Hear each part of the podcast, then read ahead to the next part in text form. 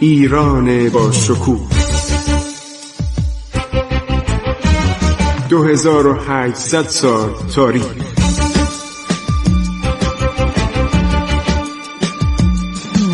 عبور از تاریخ.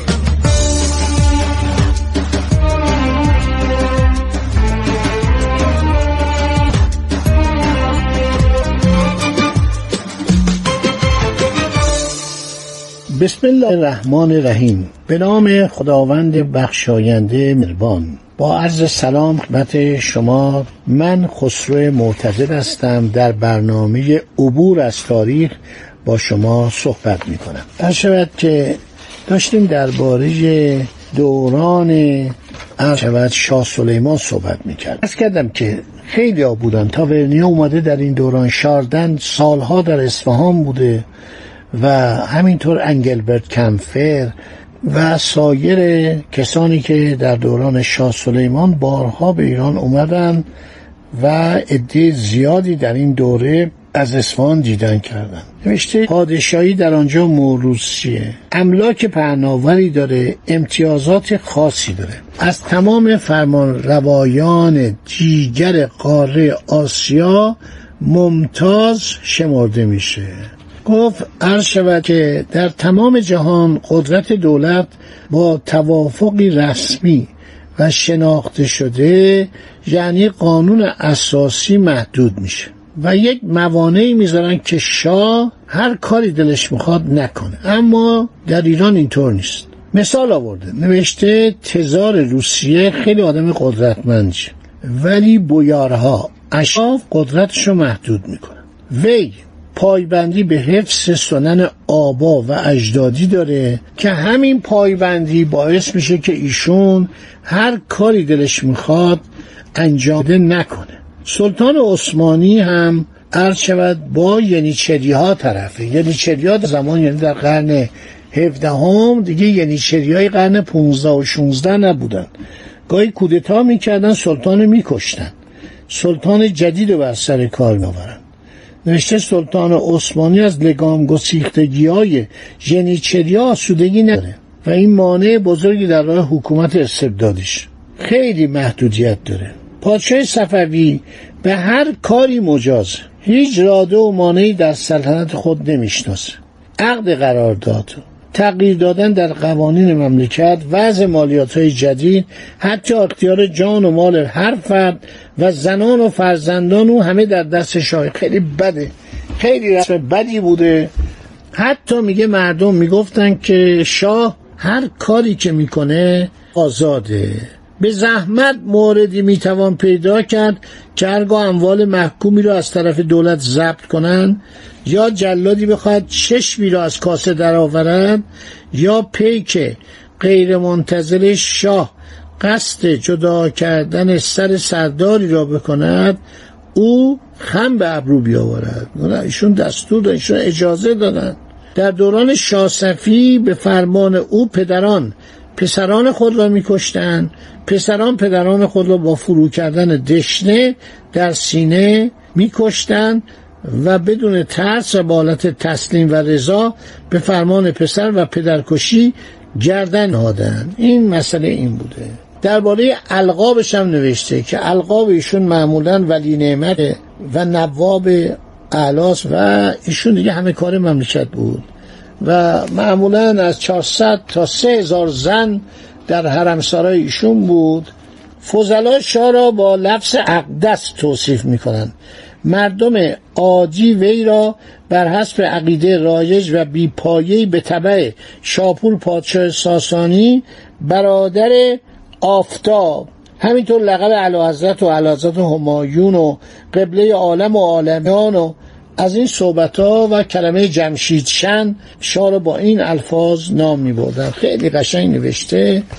وسط ایران سرزمینی که در مغرب به دجله مشرق به هیرمن هلمن در افغانستان در جنوب به خلیج فارس در شمال به دریای خزر منتهی می گردد بین درجه 44 و 66 طول شرقی بین درجه 39 و 25 عرض شمالی عرض شود که قلمرو این شاهنشاه ایرانه. اهالی بومی بدان ایران یا عجم می‌گویند. در محدوده قاره آسیا که چین و ژاپن را من مستثنا می کنم این کشور از نظر سیاست علوم و فنون از تمام کشورها ممتازتر است. بعد نوشته در آن سوی مرزهای وسیع ایران روسها تاتاها هندیها عربها ترکها ساکنند. برای اینکه بتوان با این ملل در سیاست و مملکت داری سخت زیرک و هوشیار بود.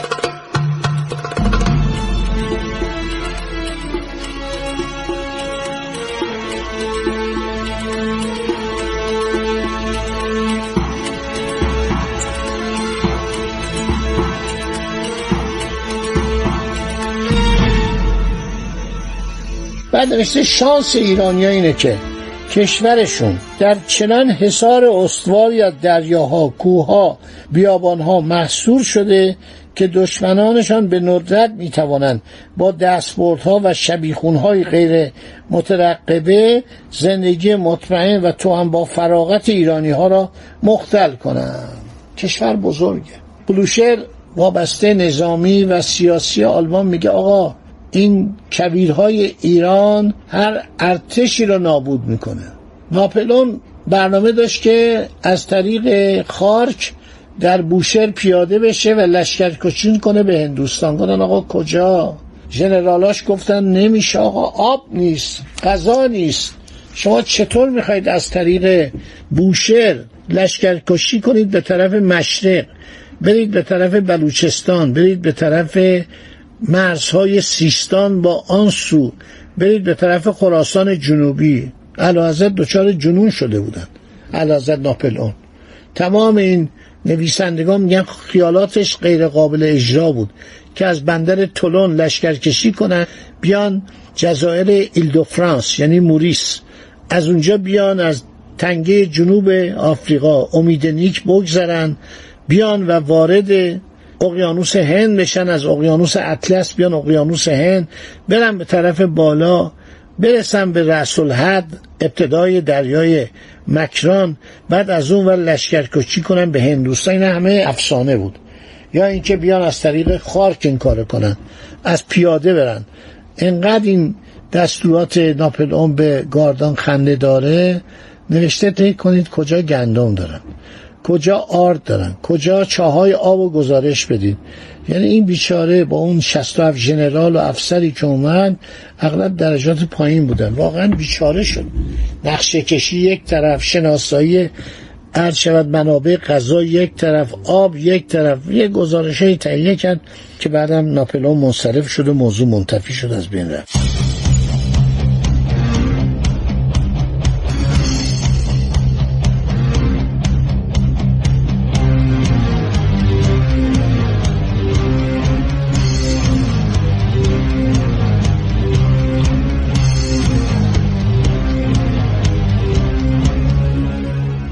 خب از صفویه تعریف می‌کنه.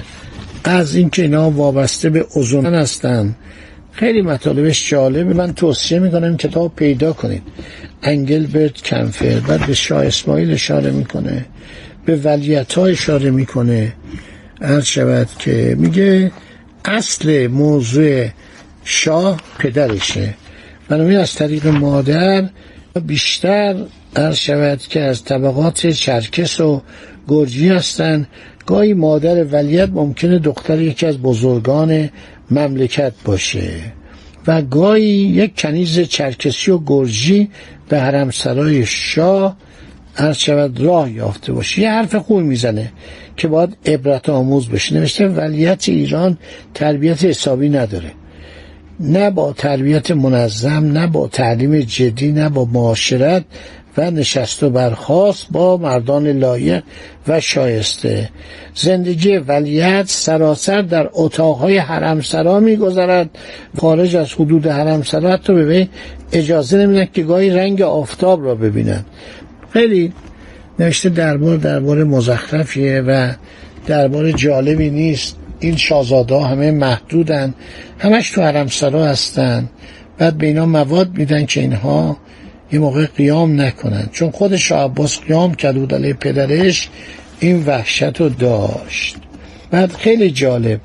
یک سری هم خاجه هستن که اینها همه کارن. عده کثیر از خاجگان زنگی هستند آفریقایی هستند چهره چیندار و شکل و شمایل زشت و کریه آنها با پوشاک زیبایشان سخت تعارض دارد. تمام امور خانواده شاه حرمسرا دست این خاجه هاست بسیار سختگیرن و جاسوسان سختگیری هستند نوشته مملکت جلو نمیره. مملکتی که ولیت در میون این خاجه ها بزرگ بشه در میان زنان حرم هیچ کاری عرض شود که جلو نه فقط پدر وارد حرم سرا میشه. ولیت نمیره دنبال شکار دنبال ورزش دنبال سوارکاری و بعدا عرض شود که شامشه این کار میفته گردنش. یک لله ولیت داره اینا رو نوشته. میگه ولیت این معلمایی که داره عرض شود که اینو خرافاتی بار میارن و بسیار باش بد رفتار می‌کنن. یه داروهایی بهش میدن.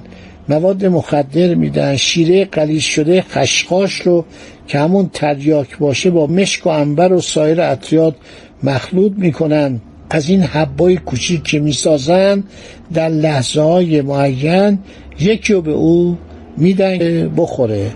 اینا می‌دید این اطلاعات که که دکتر بود. اینو میبردن بالای سر مریضا در حرمسرا و در دربار. پرخوری کوکنار عرض شود که چشم بنگ اینا همه این ولیت ها رو از کار میندازه. اینا آدمایی نیستن که بخوان علیه پدرشون قیام کنن و به همین دلیل که دربار صفویه روز به روز ضعیفتر میشه و آدمی مثل شعباس در اون بروز نمی‌کنه. خدا نگهدار شما تا برنامه آینده. عبور از تاریخ.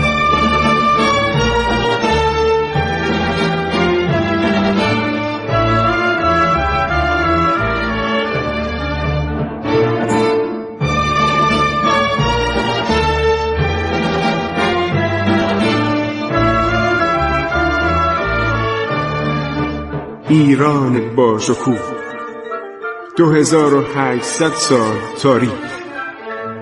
سرگذشت ایران ما به روایت خسرو معتزد.